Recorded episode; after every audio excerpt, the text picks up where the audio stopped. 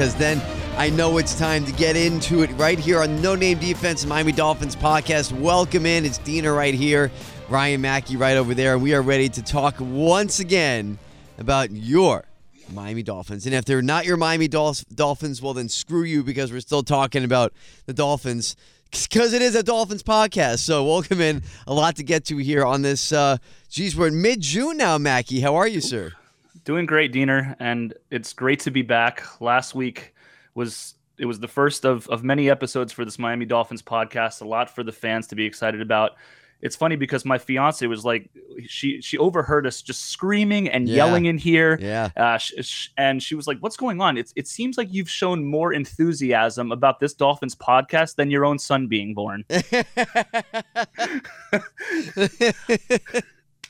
well listen it's the dolphins they have that effect on us okay that's, that's right that's all it's just, there's a lot of pent-up aggression and excitement that we're waiting to get out so any chance for us to get excited uh, we we we get excited. So that's, right. that's part of the fun. But no, a lot to get into here today, Mackey. And you know, actually, we can jump right into it because last week, uh, to kind of reintroduce everyone to the podcast, it was more of like you know a recap of the off season, where we left off, how the season last year went, and everything happened with Brian Flores, and where we are now with Mike McDaniel and Tua and Tyreek Hill. And now I think we can kind of start getting into as we are more into like you know the mandatory mini camp season. Um, training camp is about four weeks away, give or take, and before you know it, preseason will be here. We'll be playing the Hall of Fame game and have those preseason games, and then it's time for the real deal. So, oh yeah, gonna be taking you all through those steps. And today we'll start actually with Tyreek Hill, um, because can I tell tell you something? Let's hear it. I am so excited for many reasons to have Tyreek Hill on this team, right? For the obvious reasons, of course, because he's the most dynamic player in the NFL, I think. There's a lot of dynamic players, but I believe he is the guy. Um, you know, what what he can do with Tua, what he can do with Mike McDaniel's offense, all these things, right? The, the potential that he brings to this team as far as a winning record and success for this franchise is concerned. But I'm also excited because of what we do the yes. talking head gas bags that we are, that this guy is on the Dolphins and he is just a content treasure trove. He goes out and does his own podcast. He's giving us literal material, gives us audio. It's like it's like he's saying, "Hey Mackey, hey Diener, here's audio that you can use in your podcast next week." and it's just it's beautiful. So obviously, I'm excited as a fan to have him on the team, but as a talking head gas bag, there is nothing better to have a guy who is just a, a, a content treasure like Tyreek Hill and what what he's become here in the offseason. It, it's it's a beautiful thing. it's it's almost like he's another co-host to this yes, show. Yes, he's a producer. he is. He is. So, so, thank thank you, Cheetah. Yes, we we, we appreciate it. Yes, thank you indeed. So if you aren't sure what we're talking about, I'll, I'll, get into it here. He has a podcast, right, that he does with uh, another guy, and kind of he presents Tyreek the questions, and they kind of have conversations back to back and forth. And they've talked about his time in Kansas City and why he left, and you know, talking about how many targets he got, things like that. You know, his reasons why he wasn't happy. But one of the things they talked about was the inevitable Tua, right? Who would you rather have? And you'll hear that here in the first clip. And if you haven't heard it over the past few days, even if you have, here's here's the clip. Who would you rather have, Tua or Pat Mahomes? And before I play it, Mackey, okay, I want to say, uh, kind of lead into it here. There's been so much made about this clip over the past five days that is just complete fake news. The narrative that has come out from this clip is just total garbage. So, first I'll play it and then we'll get into it.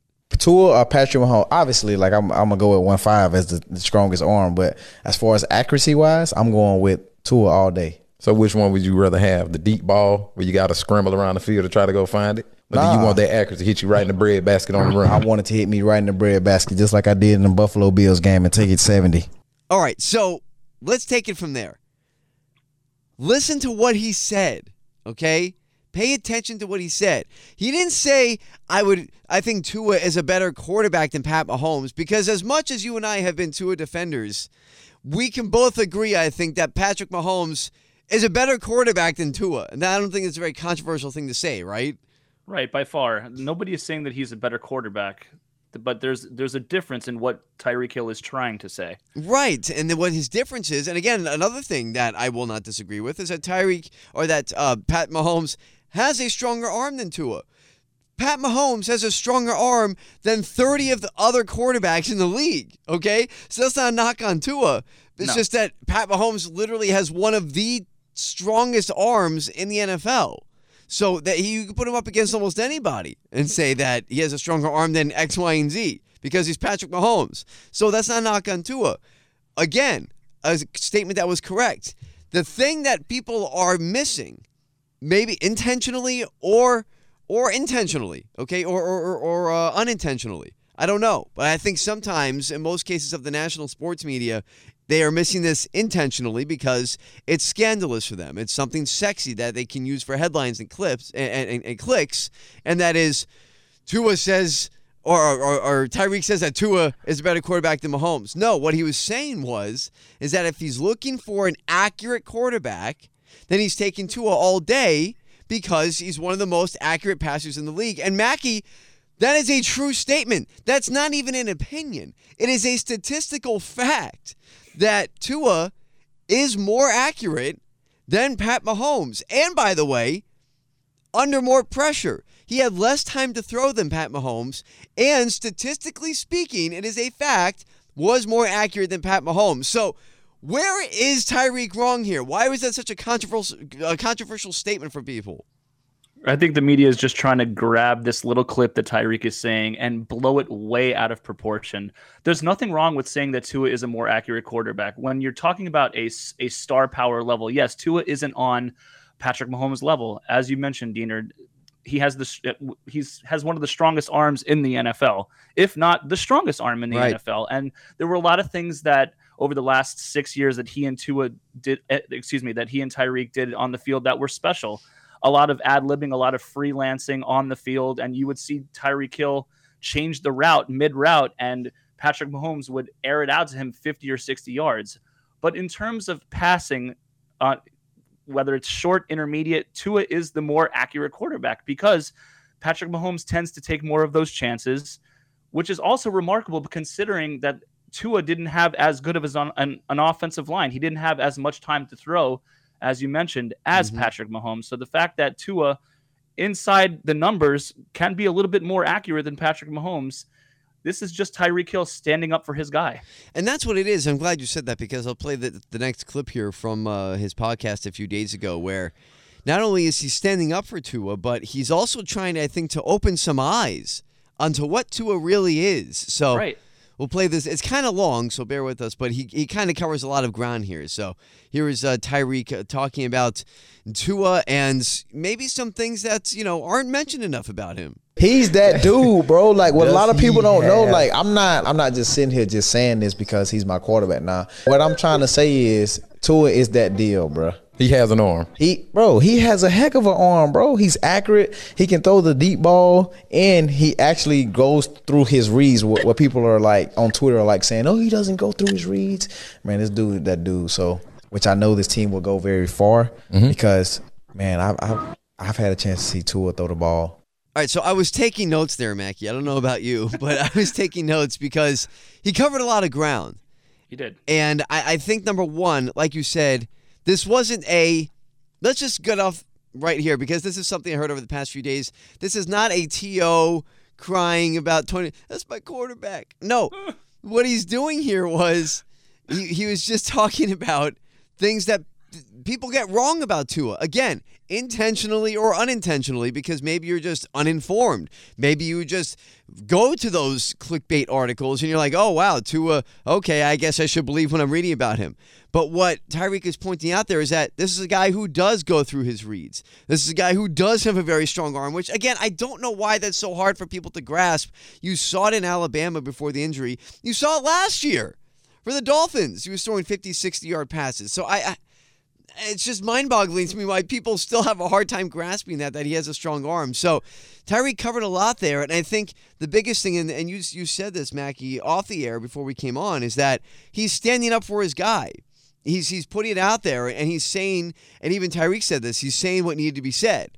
And that the, the truth about Tua, which is he can throw, he goes through his reads, he's incredibly accurate. Again, statistical fact, top five accurate quarterback in the league. So all these things that people just choose to ignore for whatever reason, and Tyreek stood up on his podcast and made sure people knew about it. We also played the clip last week where Tua was saying that Tua is 10 times Matt Moore, and Right. he still had 150 yards receiving and a touchdown against the Minnesota Vikings right. when Matt Moore was starting quarterback. So if he could do produce those numbers, imagine what Tua can do with a little help, a little belief, more protection, and more weapons in this offense. Yes, exactly. And well, again, nice uh, segue there, Mr. Ryan Mackey, because here's the last clip from Tyreek, and he's talking about well, exactly that the additions to this offense and what it might mean for this team. Once you got Mike McDaniel calling plays, Jalen Waddle, Raheem Mostert, Chase Chase Edmonds, you got Cheetah on this side, and you got Mike G right here on, on the tight end. Come on, man. Tua throwing spinning the ball. Right. It don't it don't it don't get no it don't get no better than That gets you excited, doesn't it? Oh, God, I mean, thinking about those guys, Chase Edmonds and all these guys. I mean, Mostert. I mean, you know how familiar McDaniel is to you, but you know to use Mostert and then Gesicki. I mean, oh, it's just it gets me so excited to think about what this offense can be, and I'm glad we're not the only ones. The players think about it too. Uh, we're all salivating over this, of- over what this offense could be. We talked about it last week. The mismatches on how many mismatches are going to be on the field because of the creativity of a Mike McDaniel offense, and now we're just eking, we're inching closer. We're less than hundred days away from the start of the regular Yeah. season, and I know Yeah. we're all excited to see this offense and well, this entire team finally produce and finally get to where we need to be. And you know what? I think you're going to have more than one guy going in fantasy drafts this year because last year it was Jalen Waddle, right? And Tua was taken late rounds. You know, he had uh, a few games where people were trying to pick him up, and you know, especially later on in the season when they went on that huge win streak. But Jalen Waddle was pretty much the only guy, and, and Gesicki, were, that were taken in fantasy drafts last year. Now the Dolphins, I think, are going to be hot in fantasy this year. I mean, where do you think Tua? Uh, it's kind of off off subject here, but where do you think Tua goes in fantasy drafts this year? I mean, having Waddle and Hill and all these guys that you heard, you know, Tyreek mention there in in, in, the clip. I'll say this: it's disgusting to see where Tua is going right now in fantasy drafts. It is Really? a complete embarrassment. Right Have you now, done mocks? I haven't done right, any so- mocks yet. I, I've done a couple mocks, and right now Tyreek Hill, I believe, is the 13th ranked player out of out of, out of everybody. Wow, that's So out of the first round in a standard twelve team league. Right, that's not too big of a drop off though, considering that he's going from Mahomes to Tua. Uh, Jalen Waddle, you have him right around um, the second or third round, I was gonna say depending on where you round. want to Yeah. Right, depending on where you want to take him. If you're in a PPR league, you got to jump all over Oh, Jalen yeah. Waddle. Standard scoring, uh, you might have to draft him in the third or fourth round, but still, he should be a dynamic playmaker. But Tua, listen to where Tua is going right now. The disrespect carries over to fantasy, doesn't it? It does. His projection is around pick 140 to 150. The Oh, 14th come or 15th, the 13th or to 15th round for Tua. They're only listing him as a backup quarterback right now. Oh, that's it. What are they? People taking Greg Zuerlein over Tua? like, what are we doing? Greg the leg. Come on. Are you kidding me? You have all these guys. Who's okay? See, this is what I don't get about the way that, that people think with this stuff.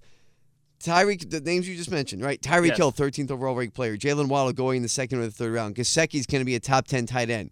For sure. Who do you think is throwing them the ball? Thank you. Thank you. Are they just This- catching it out of thin air? I mean, is this Tom Morstead throwing them the ball? No. Tua's throwing them the ball. So if you're taking all those guys in the first few rounds, why would you not want Tua as one of the main quarterbacks taken in the first, you know, eight rounds? Someone's got to throw him the ball, and it's Tua. What am, I missing something? I, I, well, brace yourself, Diener, because even Trevor Lawrence is rated higher than Tua right now. Sunshine. Oh, Sunshine. oh my Sunshine on the. Jacksonville Jaguars, uh, a, a team that has been drafting in the top five, what it feels like for the last 10 years. Wow. has Trevor Lawrence rated higher than Tua right now in fantasy football. And he was awful last year, which, by the way, does not get talked about enough. I'm not hating on Trevor Lawrence by any means. I like the guy. He's a nice guy. I'm rooting for him personally to succeed in the NFL because I thought he was incredible at Clemson. So I, I do want him to, to see him do well. But it doesn't get talked about enough that he was not good, No, like at awful. all in his rookie season. awful. And I know that he had about two or three seconds to throw pretty much every snap. And I get But- that because that was the Tua syndrome too. but it doesn't excuse the fact that Tua is being rated nationally so low on in real perspective and a fantasy's perspective. It's And, insane. well, this is what I'm t- telling all of you. And if you're big fantasy players and if you want to make some money this year, please s- don't sleep on Tua. Don't let me get my pillow out. Please take Tua. I, I wouldn't say as early as possible, but if you want to reach for Tua somewhere in the the tenth or eleventh round, and you need a quarterback, if you want to fill other positions of need like running back, wide receiver, and tight end, fill those holes first. There's nothing wrong with taking Tua late. I think that he could lead many people to a fantasy championship. He's a huge sleeper quarterback for me this year because again, someone's got to throw all those guys who are going to Matt, uh, Mackey. Yeah, you're on the Dolphins. Tyreek, Waddle, Gesicki. I mean, not to mention guys like Cedric Wilson and, and Chase Edmonds and Mostert. You know, catching in the backfield as far as running backs go, which we'll get to in a second with all the added talent that we didn't get to last week. So, but those guys are going to be getting points. So again.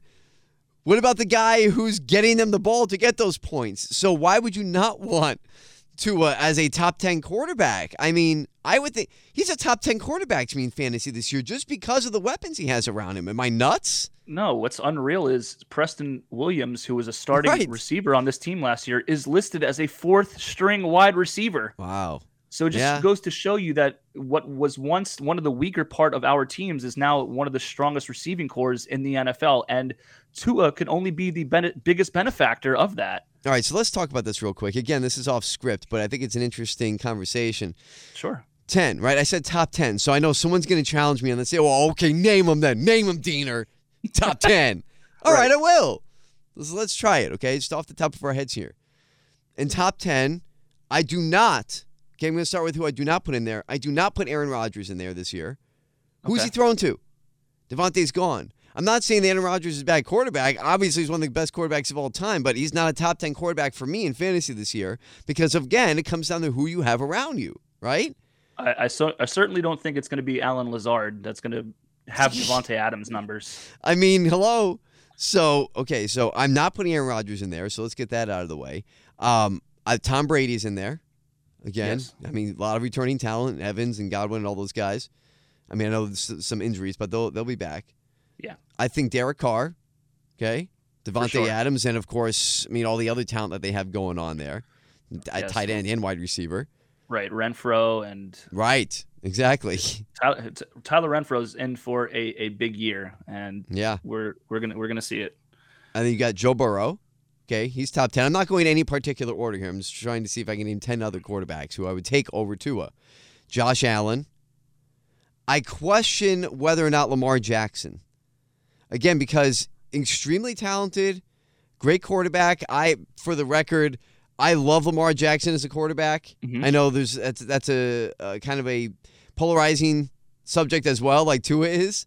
But I love him as a quarterback. I think he's great. But I don't think I want to take him in fantasy just because, again, who are you throwing to? Who's around you? That offense has a lot of questions. And not to forget, they just traded um, Hollywood Brown to the Arizona Cardinals, who he and now Lamar loses his big play threat. Right. I still I still take Pat Mahomes in the top ten, even though you lose Tyreek. And you sure. still have Kelce, and he's an incredibly talented quarterback. So they're gonna have other talent there. And then, I mean, who who else do you want Her- to name? Justin Her- Justin Herbert. Herbert goes in there because of who he has around him, right? He's and he is a good quarterback. I know I hated him all the time because of the discussion between him and Tua, but he is top ten for fantasy. So what is that? Mm-hmm. Maybe six? yeah, we're at we're at six.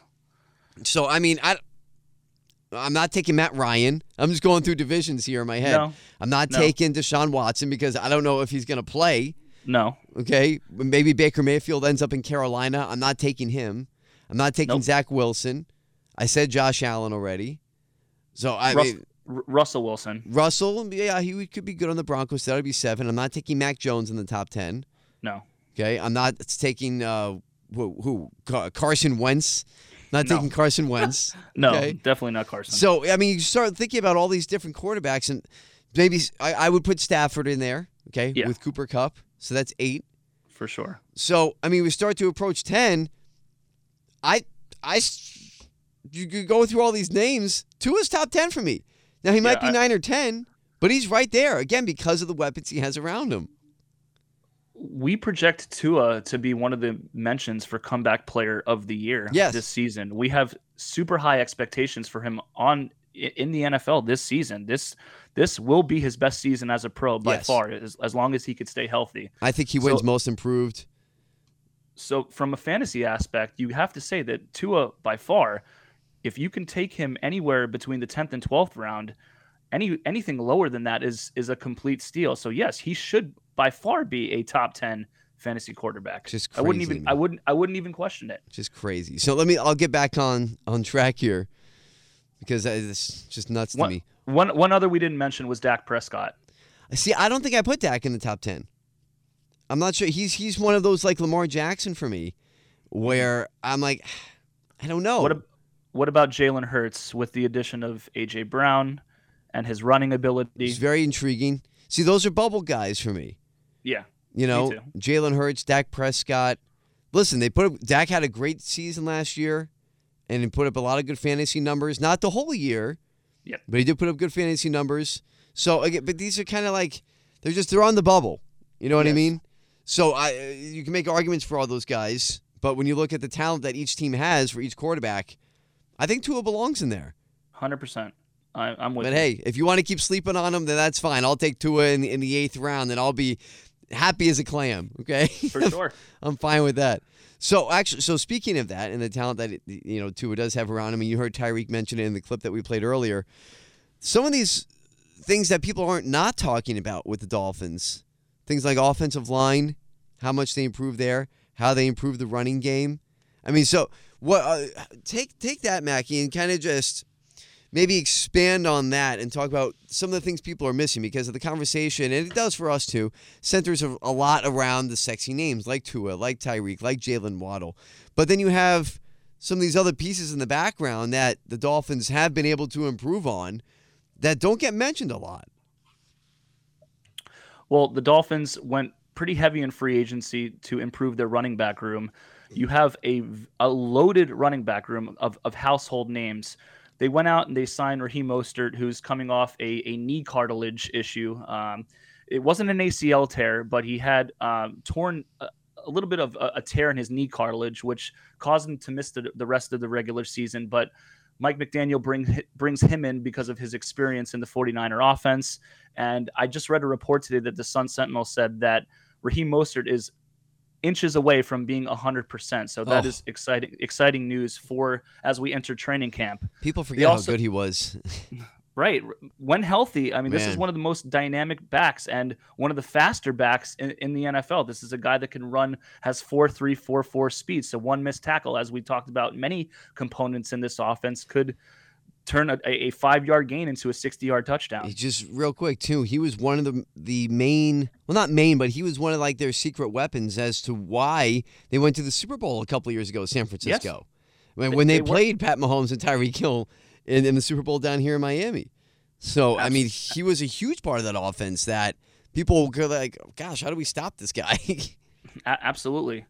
And moving on, uh, continue to address the running back room in free agency by getting Chase Edmonds, and this is a guy that I'm extremely excited about. Last year, uh, excuse me, last week when I asked you, Diener, Mhm. uh, in the two minute drill. Well, now that we're calling it, we're, we're newly dubbing the it the pick the six. name, yes, pick six. We changed we changed the name because we're allowed to do that. This is Yeah, our show. That's fine. That'll be at the Uh, end.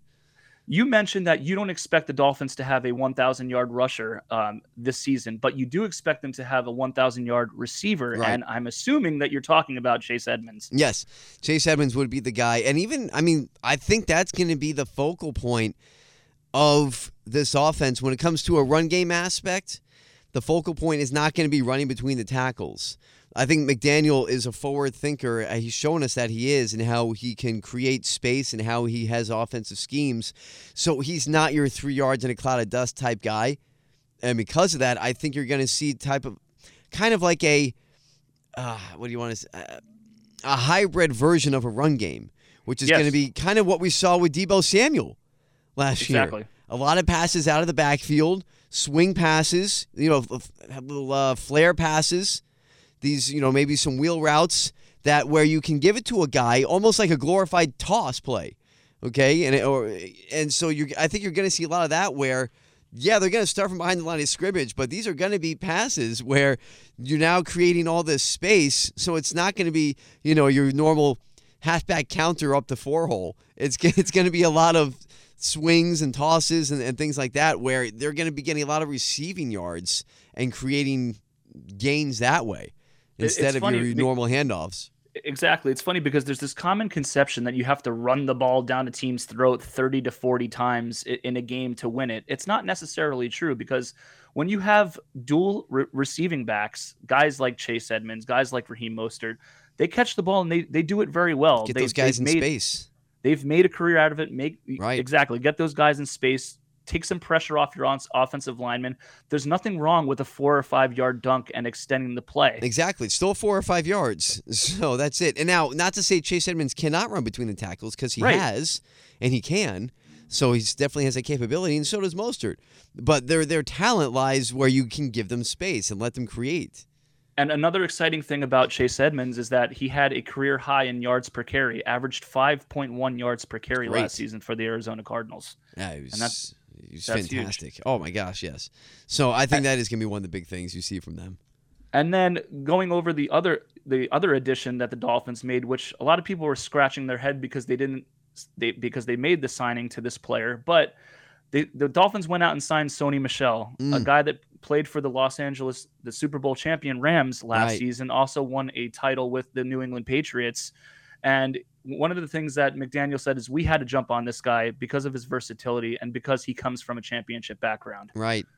No, I'm all in on that. And I, like you said, there was some mixed reaction when they signed Sony Michel, but I love it because he's a, I mean, he's a hard nosed player. You talk about a guy who doesn't mind contact. He can block out of the backfield. He will run up the middle, try to get you those one, you know, two yards, whatever it might be.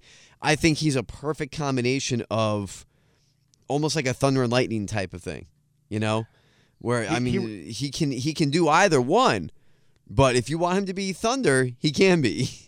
He, he did, and he impressed highly. Uh, Cam Akers was lost for the majority uh, of the season last year. Darrell Henderson was in and out of the lineup. So in comes Sony Michel, uh, coming from that Patriots background, and he ran for 845 yards last season, led the Rams in rushing, and now he brings that hard nosed, hard yards ability to Yep. the Miami Dolphins, and.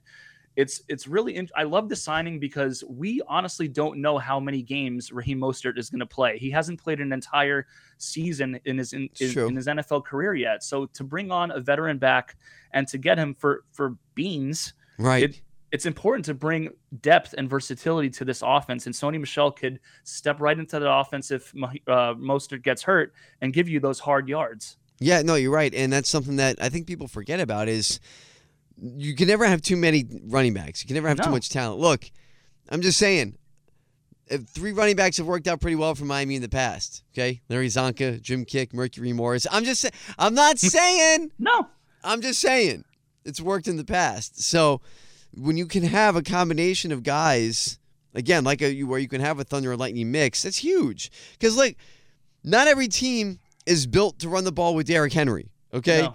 I, I get why Tennessee runs their offense the way they does. It's because they have a mountain of a man in Derrick Henry who can run it down your throat and stomp on your face while he's doing it. So that's a different story. But when you can build your offense around these dynamic players and you can pass out of the backfield or run in between the tackles, it's it's best case scenario.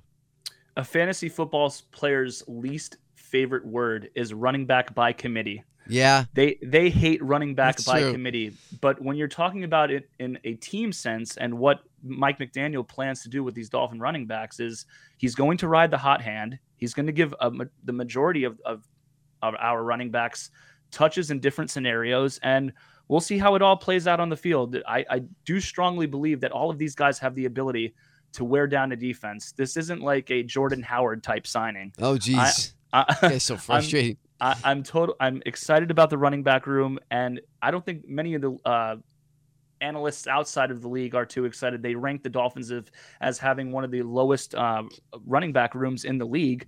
But I'm excited. You got Yes. household names. You got experience in this offense. All of them do. All of them have a unique skill set and do a little bit of something different. I can't wait to see how it all plays out with them. And don't forget Myles Gaskin too. Yeah. I mean that that's another guy. and, and and that's the thing that I was going to touch on, and I wanted your opinion of this, Diener. So, looking at the rest of the running back room, uh, we also signed Alec Ingold, which Mm. is is also important because Alec Ingold has lined up at fullback for the Raiders for the majority of his career. Now he comes over to Miami, and you saw the innovative ways that Mike McDaniel used Kyle Juszczyk. right. Not only did they use him, you know, as a as a run blocker, but this guy was going upfield and and catching receiving touchdowns. it's true.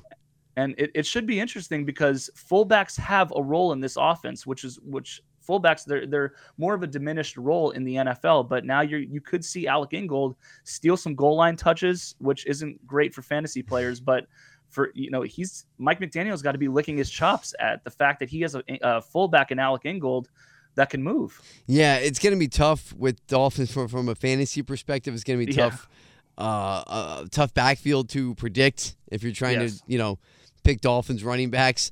You know, Yes. eh, so it's going to be from week to week where Chase Edmonds might be the guy or Mostert, or then all of a sudden you get a touchdown vulture in in Ingold, and you're like, oh come on, just give it to him, just give it to Edmonds. Come on, you're on the one. So, but that's the versatility that this running back uh, field, this this running back room has. And the fullback, I love fullbacks. Can I just say. I'm Mike Alstott was one of my favorite players. Oh, I used yeah. to love watching Mike Alstott. The guy was just an animal, and so I, I have a special place in my heart for fullbacks. They're so underused, and I'm glad McDaniel knows how to use a fullback because they serve a purpose, a big purpose, if you can use them correctly. I, I love the Mike Alstotts, the Lorenzo Neals, Yeah. even going back to those '90s Cowboys team with uh, Daryl Moose Johnston. Oh yeah, give me give me the big collar, the shoulder pad collar.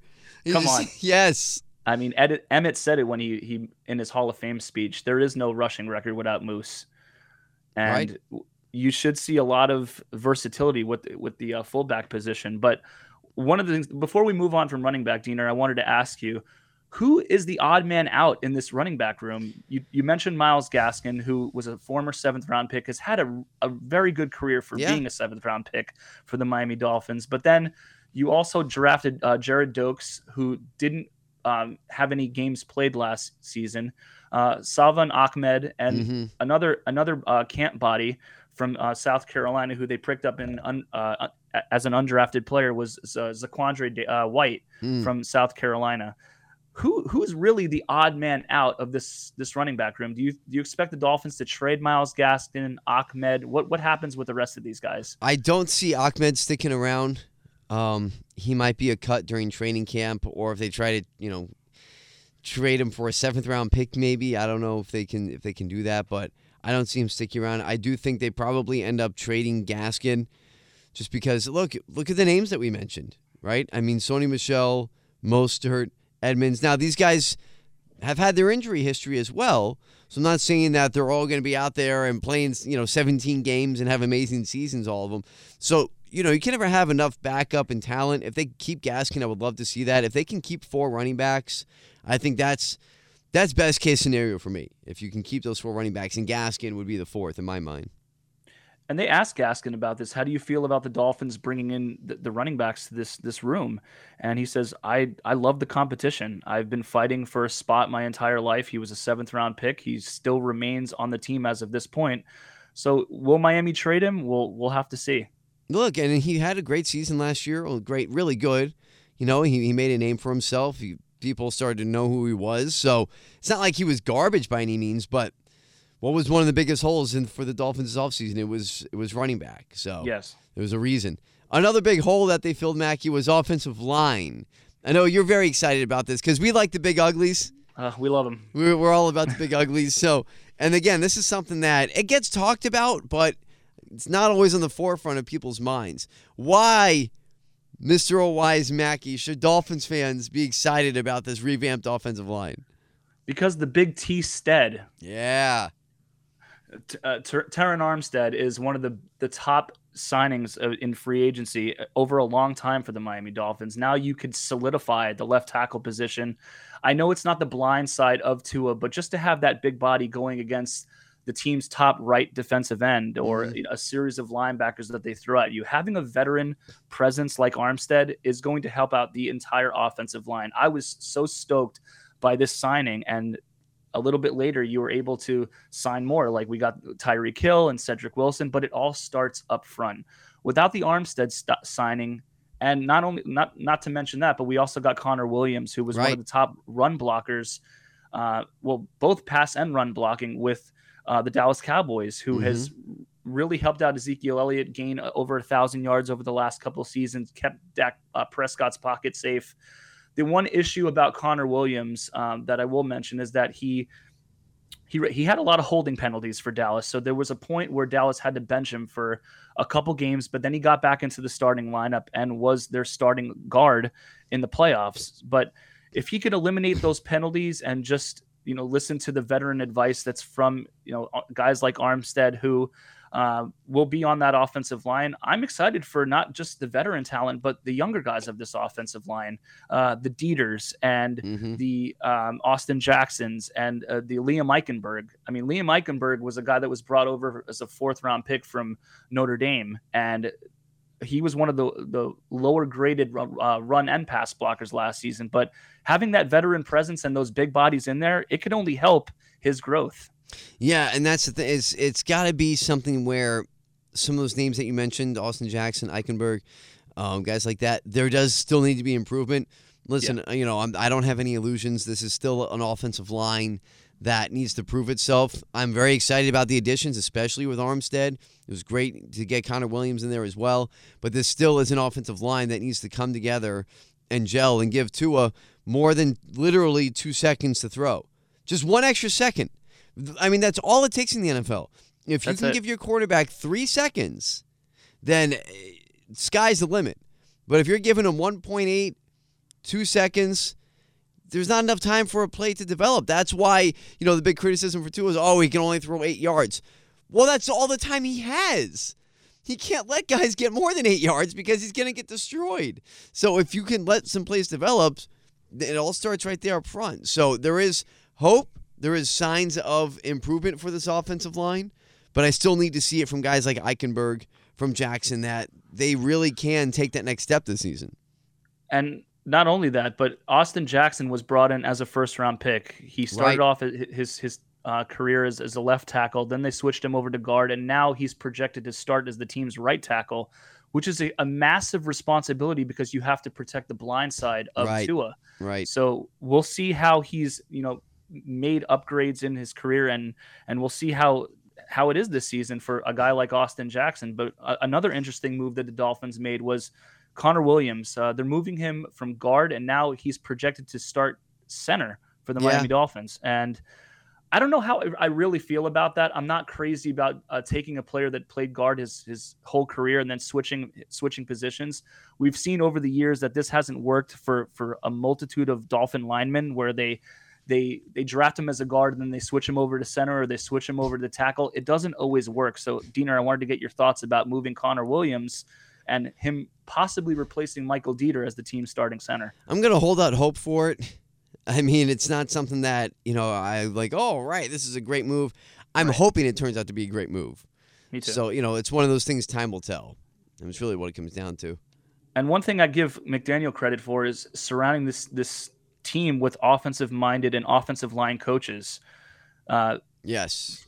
Uh, Frank Smith and and uh, Mike Applebaum, they all come from an offensive mindset background, and that can only help these players moving forward. Yes, no, exactly. And that's what they needed so badly. Aside from the players, they needed offensively competent coaches. Yes. Who had an offensive philosophy and who actually, you know, know how to run an offensive system rather than, oh, whose turn is it to call a play? Uh, I don't know, do a five yard out. So just, you know, you need some type of philosophy. You need to have an, a real grasp on these things. And McDaniel has that, and he was able to bring in guys to surround himself with those, you know, similar know-how and philosophies. So there's look, there's a lot of reasons to be excited for this team. We haven't even mentioned the defense. We can do that another time, but we know the defense is pretty much where it needs to be. I'm just saying, man, I don't know if Sean Payton and Tom Brady could have done better. Oh, wait. Those were Oh. rumors, weren't they? Oh, oh, oh, Sean Payton and Tom Brady, what could have been but never worked out. Oh man, we're we're about to get into it. What do we do with this? What honestly, like I, I I've heard this stuff now for the past, I don't know what, is it 2 months maybe?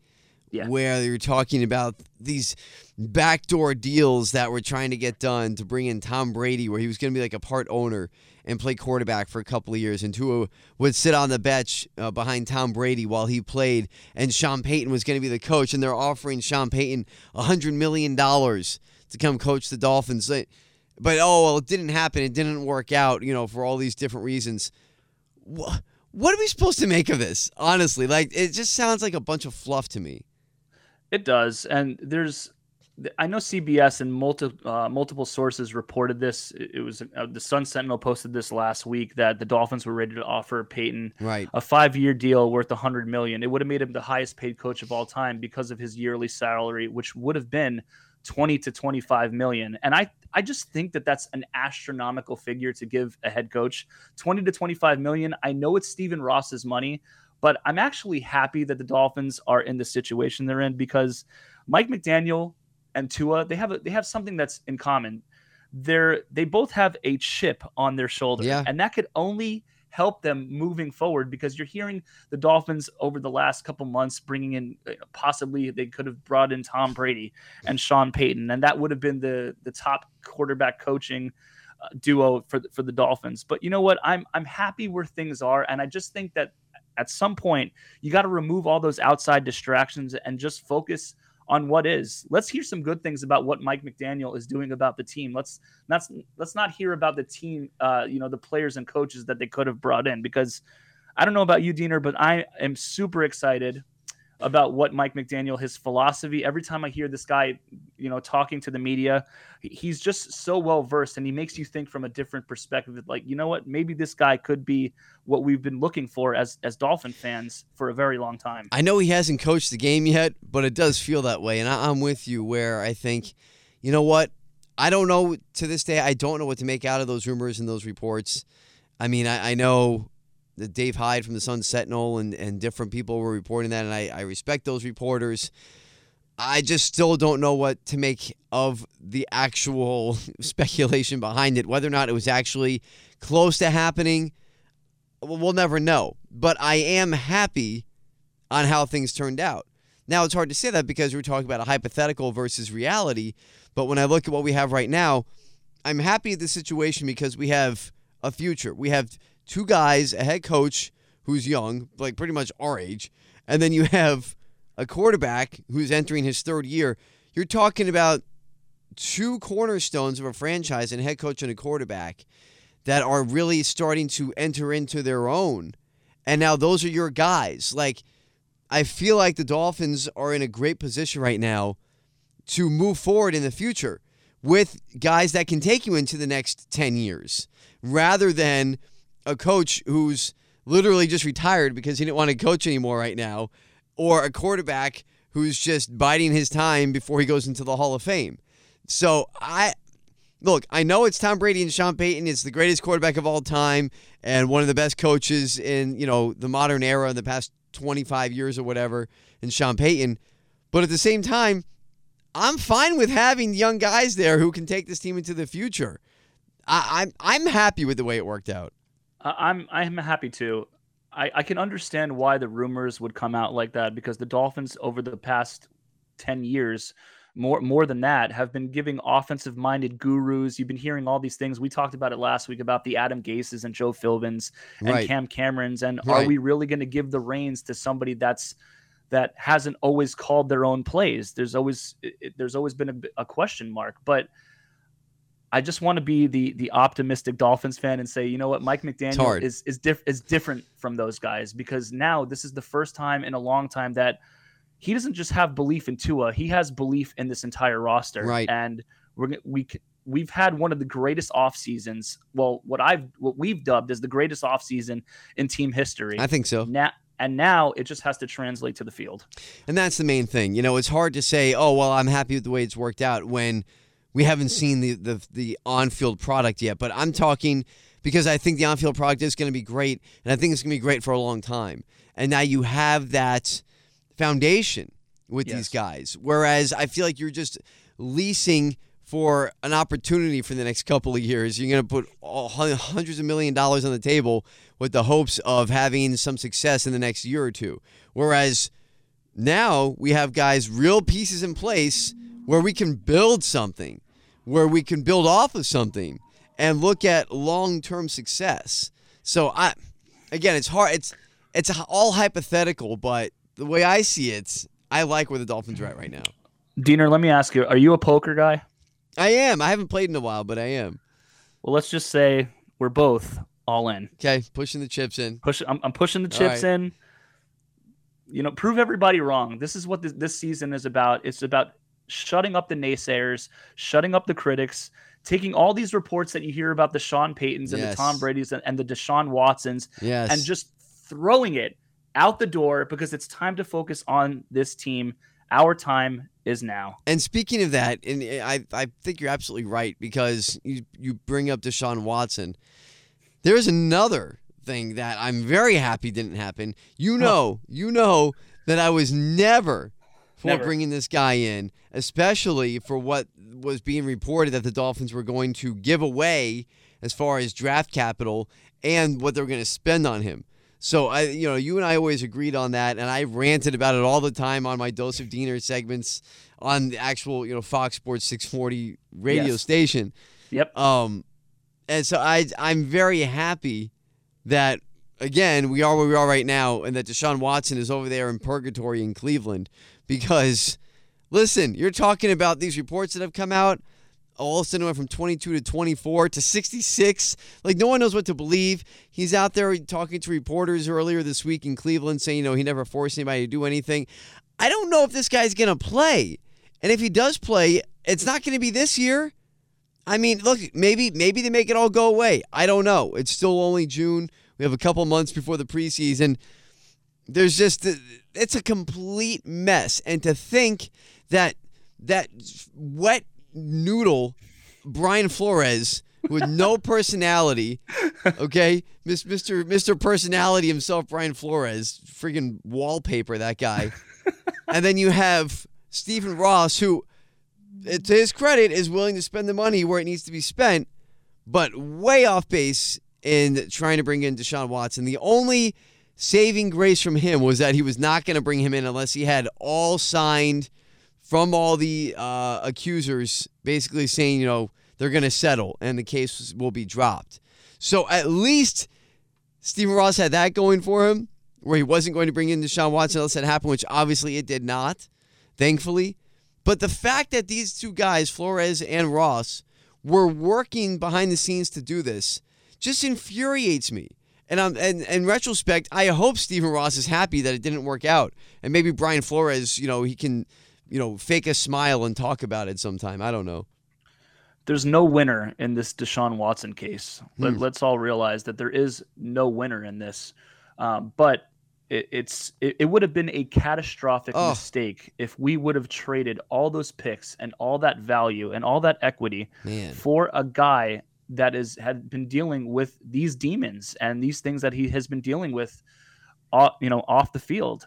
And the Dolphins have made so many historical mistakes for this franchise that I think this one, this one right here, if we pulled the trigger for a guy like Deshaun Watson, and I'm so happy that somebody convinced Stephen Ross not to do this. I don't know if it was the lawyers or you know whoever it was, the Dolphins brass that says Stephen, you, you you gotta you gotta lay back a little bit because we have we have something good right now. Uh, we're we're building for the future but and we're building for the present right now. But to bring on a guy like Deshaun Watson, that would have been a catastrophic mistake and the biggest one in team history. Yeah, I, I'm with you, man. I mean, it's just, it really is something to think about. What would have been if they had this guy in there and then Tua was gone, and then it's man. I'm I'm just happy it did not work out because again, maybe Deshaun Watson is going to be great. Maybe he's going to come out there and he's going to play his entire rest of his career in Cleveland and win four Super Bowls. I don't know. All I know is right now It does not look good, and I'm really, really happy that the Dolphins are not dealing with this garbage with this guy. So thankfully, it did not go the way that stupid Brian Flores wanted it to go because all Brian Flores was too busy trashing Tua all the time and having zero confidence in him in public. Isn't it amazing how happy Tua is now with, with Mike McDaniel there? He's like a different quarterback. He's a different person. He's so much more loose. He's he's said it multiple times that this is the most fun he's he's ever had as a football player, and he's played the game since a young kid. His dad pressured him, Nick Saban pressured him, Brian Flores pressured him, and now he gets to breathe. And, right. and what better what better situation could he have found himself with a team that and, and players that that finally believe in, in him? But isn't that nice? Deshaun, with it, it's it's it's a beautiful thing. Um, but with Deshaun Watson, it, it just I, I, sometimes you have to just remove uh, football out of the equation. Is this a, a person that you want on your team at the end of the day? Right. Right. Is this the is this the kind? I, and I, I understand that there are players that have gone through you know previous allegations and uh, you know that had received jail time and all these things. But as the leader of your franchise, hearing about all these things that are happening, I don't think this is such a Browns thing to happen. It this is. is such a Cleveland Browns This thing. I know Browns the Dolphins. I, I I know the Dolphins have been through some you know head scratching things over the last couple years, but the Browns, this is such a Cleveland Browns move that they not only did they pretty much go all in for Deshaun Watson, they have a situation with Baker Mayfield right now, and the guy Right. doesn't want to show up for for camp, and you can't blame him. No, I don't blame them. I mean, why? Why would you? They have pretty much shown to your face that they don't want you and that they don't think that you're good enough. So, why? I mean, I, I'm with them. Put put me somewhere else then. I mean, it's a slap in the face to him what what they've done. So, all right, enough of that. How about we get to a quarterback before we get to the pick six because that is coming up here as we approach the end of the podcast for today. Let's get to a quarterback that everybody can love and appreciate, that you and I are big fans of, Mr. Ryan Fitzmagic himself. Fitzpatrick is saying goodbye to the game of football. He's retiring after 34 years at quarterback in the NFL. played for all 30 played for all 32 teams. I think he actually lined up against Lawrence Taylor at one point. So this is a guy he was around for a long time. This is what we're getting at. But all kidding aside, I mean, what a career for Ryan Fitzpatrick. I mean, eh, you know, he re- announced uh, earlier last week that he's hanging it up. He's done after playing all these years in the NFL for multiple teams. He's uh, deciding to move on into the pasture with his 12 children. It's it's it's it's not too often that a guy that was a seventh round pick that went to the University of Harvard Yeah, he went to Harvard. Yeah. can turn out you know a, a, the career that he had and have over thirty five thousand passing yards in his career. That Yeah. that's magical for a seventh round pick, a pick that there's no a, a guy that there's where there's no guarantee to make any roster yet Right. there were so many franchises that that gave him a chance and one thing that i'm proud of as a dolphins fan is that when he was a member of the dolphins he said that was the most fun he's had playing football Yeah, that's right. Yes. and, and i actually grew out my beard because of ryan fitzpatrick Yeah. so it, it, it started because you know what i gotta fully buy into this guy i don't know how much time he's got left on an nfl field why don't why don't i buy in he's a ryan just like i'm a ryan That's but right.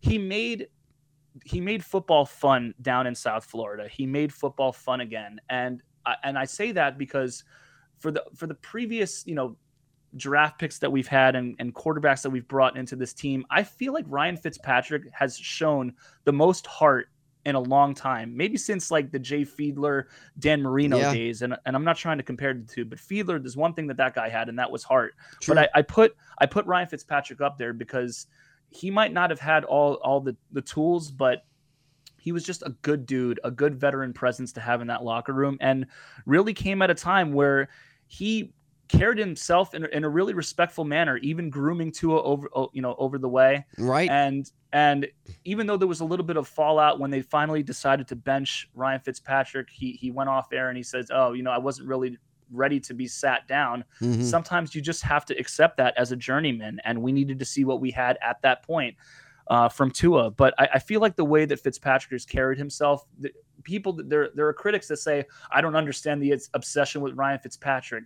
At the end of the day, he was just a good dude that showed heart for a franchise that hasn't shown, you know, has has ha- hasn't had many successes at drafting that position. But you get a guy like Fitz, and I mean, it makes you forget about the the Jay Cutlers and poor signings over the years. Jeez, Jay Cutler, dude smoking cigarettes on the sideline. Good lord. no, but you're right, and, and so that's that's our ode to Ryan Fitzpatrick, and it was a lot of fun. And you know, look, there was some QB controversy and everything. It was to his rookie year. Um, but look, the fact of the matter is, he was pretty much a stand up guy and he helped the team win games. I mean, two things I'll never forget from him is number one, that final game against New England where they won at New England and knocked them out of the bye week. That was beautiful. And then, uh, of course, the throw against the Raiders as his face is getting turned sideways, sideways, and basically Mac making a Holland- Mac- blind throw Mack Hollins down the sideline. down the Uh, sideline in a game that that, they end up winning against the Raiders. So That's right, right. was- An unforgettable moment to keep that playoff uh, run going. that's right. trying to crack the playoffs, and then Miles uh, uh, Sanders, Jason Sanders lines up for that 56 yard kick, but Ryan Fitzpatrick, and he even got a retweet from Patrick Mahomes. He goes, "That might have been the greatest no look pass in NFL yeah, history." exactly. so there you go. So some good memories with Ryan Fitzpatrick, even though he wasn't here very long in Miami. We do Yep. appreciate we appreciate you, Ryan Fitzpatrick, and your service. One quick question before we get to the pick six and finish things off: Is he a Hall of Famer? Does Ryan Fitzpatrick go to the Hall of Fame? And if he does, who's which hat does he wear? Oof, no, I don't. I don't think he's a Hall of Famer. Um, it's Just because for- of the stats. because as a seventh round journeyman, I think he goes into the maybe seventh round late pick Hall All of right, Fame, but okay. I don't think he'll crack the Hall of Fame as a player, un- unfortunately. All right, fair enough. All right, you ready, Mackey? I'm ready. Let's do. Okay, so if you're unfamiliar, this was called the two minute warning, and because you know it's kind of the end of the show, it's quick. It's kind of like a fast paced thing that we do, where Mackey kind of poses some questions to me, and it just you know we, we knock him out in a couple minutes. So they hey, two minute warning. It's football, but what about if we called it pick six? So mid show. Midstream here, we are changing the name of this segment. it is now the pick six because basically you have six questions for me that you're going to throw out, and I'm going to try to answer as quickly and succinctly as I can without being the blowhard gas bag that I am. Born ready. So All right. let's get it. All right. Well, first, well, hold on. We got to hit the music first. You know, I got I got to have my music. I can't answer without the music. Oh, of course. All right. Here. It gets it gets the people going. That's right. Here we go. There. All right, so la- so last week you said the Dolphins won't have a thousand yard rusher, but receiver. So we'll, mm-hmm. we'll start off with a running back question. Which running back will lead the team in rushing in 2022? Ooh, I say Chase Edmonds leads the team in rushing. Mostert will lead the team in receiving yards for a running back. Will Jalen Waddle have over or under 100 catches? I'm going over. I think what he had 117. I think it was was the number. 117, 118 in his rookie year, broke Anquan Boldin's rookie record. I'm going over because he's going to be the second option and he's going to get a lot of looks, even more than last year. So yes, over 100 for Jalen Waddle. Book it. With Hunter Long likely to play more snaps this season, and Mike will Mike uh, excuse me Mike Gesicki be a Dolphin in 2023? Oh, that's a tough one. oh man. I'm gonna say yes, and I really hope they can make the cap room for him because look, you, you, you tagged the guy, and you kept him like you should have. So I'm gonna say yes, more out of hope than anything that they don't let Mike Gesicki go. I'm with you. Okay. Xa- Xavier Howard will finish the year with how many interceptions? Ooh, I like that. I'm gonna say eight. I'm gonna I'm gonna put him at eight. So one interception every two games, and uh, that's on the low side. Like it could be ten or eleven. But I'm gonna go ahead and say eight. Blank will Oh. lead the team in sacks this season. Jaelan Phillips. It has to be. I mean, I know. Look, there's a lot of there's, there's Ogbah, there's Wilkins. I mean, there's a lot of good options on this team. The guys that can get to the quarterback, but I think Jaelan Phillips is basically the second coming of Jason Taylor. I mean, this kid is going to be so good, and I really he's gotten bigger. He's improving this offseason. So, and he's the U baby, the U. To So- you, throw it up, baby. Yeah, let's go. So Jaelan Phillips leads, right, leads the team in sacks. Brace yourself. This is the last one of the pick six. Oh no, this one you've been telling me is going to get me annoyed. All right. If Tua tanks, who would you want as the Dolphins starting quarterback in 2023? Why do you Tom, put Bra- no, Tom Brady, no. Lamar Jackson, or another draft pick? Why do you even put these thoughts in my head, Mackey? Why? What is it? What kind of hypothetical is it? You take my quarterback. That's my quarterback. And I'm wearing a Tua jersey right now. No, but that, all right.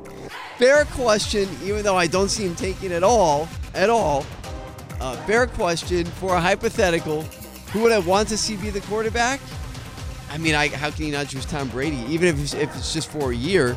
I mean, bring him in. If if Tua just completely tanks and he's garbage for whatever reason, and then hypothetical, you're making me say these things. You're hurting my feelings. But I would say Tom Brady in that case.